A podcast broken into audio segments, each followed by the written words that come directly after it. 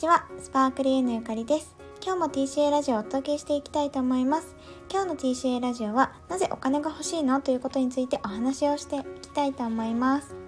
この番組では、ゆるくワンランク上を目指す働き方をコンセプトに、副業企業コンサルタントのゆかりが、ふわっと軽く、でもロジカルなビジネスレッスンをお届けしていきます。ということで、すごい久しぶりになりましたね。前回の投稿がなんか意識的にのんびりしましたというなんか内容でしたが、あの、その後本当にのんびりして過ごしましたということで、10日ぶりぐらいの更新になります。皆さん覚えていましたか？みたいな。まあ、結構あの、ゆるゆるっとした更新頻度なので、ちょっとこれからもお付き合いいただけたら嬉しいなと思うんですけど、週に2、3回は更新していきたいと思っているので、ぜひぜひお付き合いいただけたらなと思います。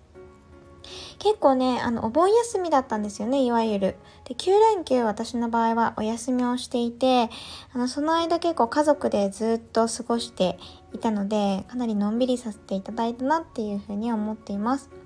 で、今日のちょっと本題に入りたいなと思うんですけど、なぜお金が欲しいの？お金のメリットって？ということでお伝えしようと思います。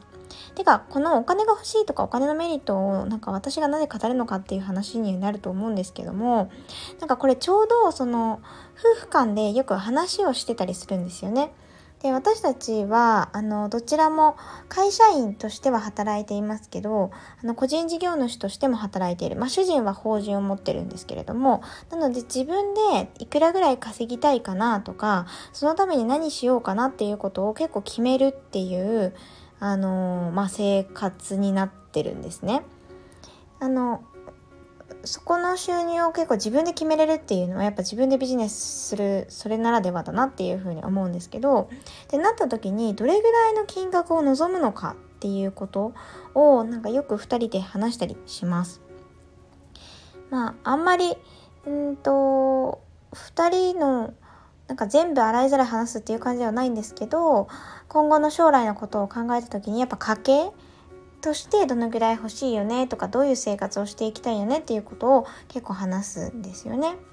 でその時にやっぱりお金って、まあ、あればあるほどいいような気もしがちなんですけどなんかものすごい足りないとかじゃない限りはある一定なんかうーんあれば生活ができるぐらいお金があれば幸せレベルってそんなに心の持ちようなのかなってもう思ったりするわけですよね。なんかお金があったら絶対幸せってわけでもないし、なかったら幸せじゃないってわけでもないと思うんですよ。本当になんか自分の健康を害さないとかは大事ですけど、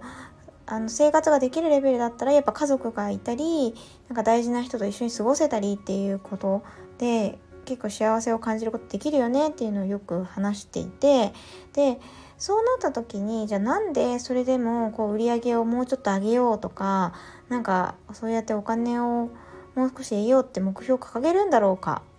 っていうことを考えたんですよね。で、まあ、いろんなことが言えると思うんですけどなんか私が考えたこととしてはあの3つあるなっていうふうに思いました。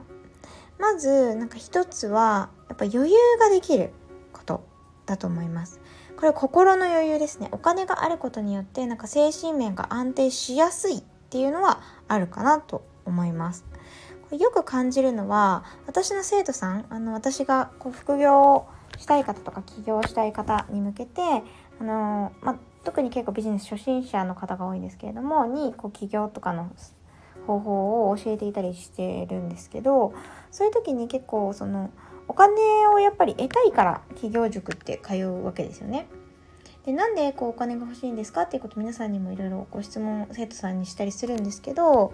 なんか老後の不安とかあの老後じゃないにしても女性の方がメインの企業塾なので例えば子供ができた時にもっと余裕が欲しいとかなんかそういうことをおっしゃる方が多いんですよね。でこの余裕っていうのはなんか精神的な余裕っていうのがすごくなんだろう話を聞いてると重要視されているなっていうのを感じます。でこれ何かっていうとやっぱり将来どうなるかわからないっていう不安に対してお金っていうソリューションで解決できるんじゃないかって考えてる方が多いというのを感じるんですよね。である程度お金があれば将来何か起こったとしてもなんかこうあのお金で解決できることがあるんじゃないかっていうことを結構おっしゃる方が多いなっていう印象を受けます。なので保険みたいな感じなんですよね。でそのそれによってこう持ってるっていう、まあ、何かあっても大丈夫っていう安心感が得られるのでこの精神的な余裕ができるっていうのがこのメリットとして一つ挙げられるんじゃないかなと思います。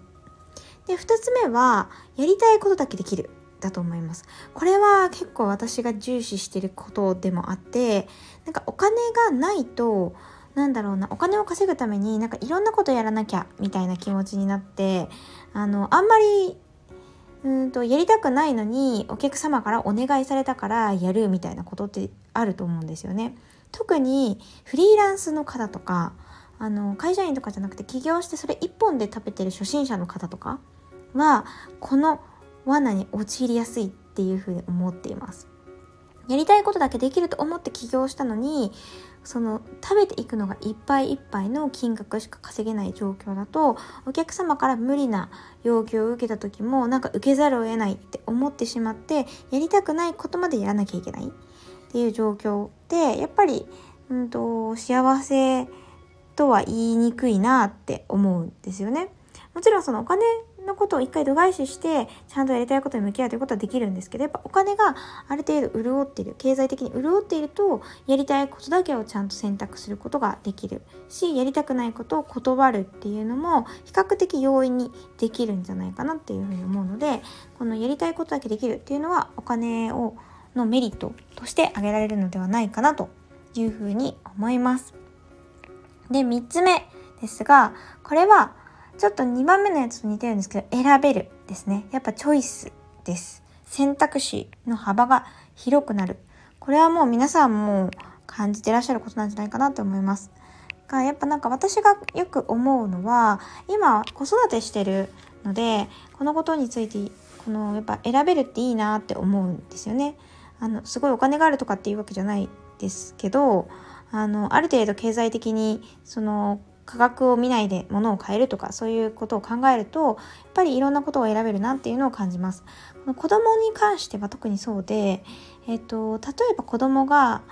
あの何らかの理由でこう自宅で保育をしなきゃいけないっていうケースでも自分はこう仕事を優先させたいなとか仕事に全力投球したいなっていう場合に子供の預け先だったりをいろいろ探したりすることがあるんですよね。でその時にやっぱりあんまりこう子供を預けるのに教育だったりとかあの育児だったりとか保育にお金をかけられないってなるとやっぱり認可保育というかあの自治体の制度っていうのを使うことになっていくと思うんですけれどもそうじゃなければやっぱりシッターさんとかいろんな選択肢を探すことができてお金がかかるから自分のやりたいことを諦めようみたいにあんまりしなくて済むのでそこはすごく助かってるなっていうふうに思います。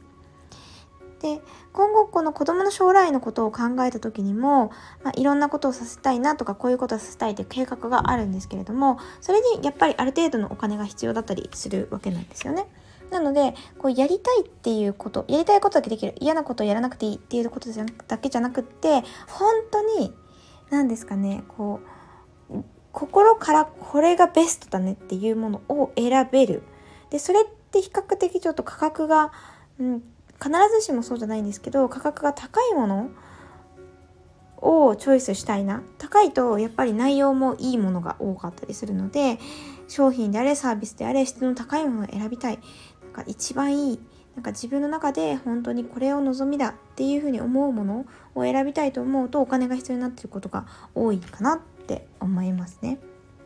なのでこの選べるこの選択肢がたくさん持てるっていうことはお金の最大のメリットだなと思います。まあそのためのツールなのでね。なので逆に言うと、なんか先ほどの2番目の話ではないんですけれども、お金が欲しいっていうことが先行してしまって、本来はそのお金の先に欲しいものがあると思うんですよ。例えば私の場合だったら子供に海外で教育を受けさせたいとか、えーとまあ、保育環境も整えたいとかうんとそうですねそういうことをお金の先に本当は欲しいものとか安心感だったり得たい感情っていうのがあるにもかかわらずなんかお金が一番みたいな感じになってしまうとお金がいっぱいあっても不幸みたいな感じになってしまうのかなっていうのをなんか改めて考えたお休み期間でした。ということで今日もこの辺で終わりにしたいと思います。本日もご視聴くださってありがとうございました。またあの次回も配信していきますので楽しみにしていただけたらなと思います。ではまた次の動画でお会いしましょう。バイバーイ。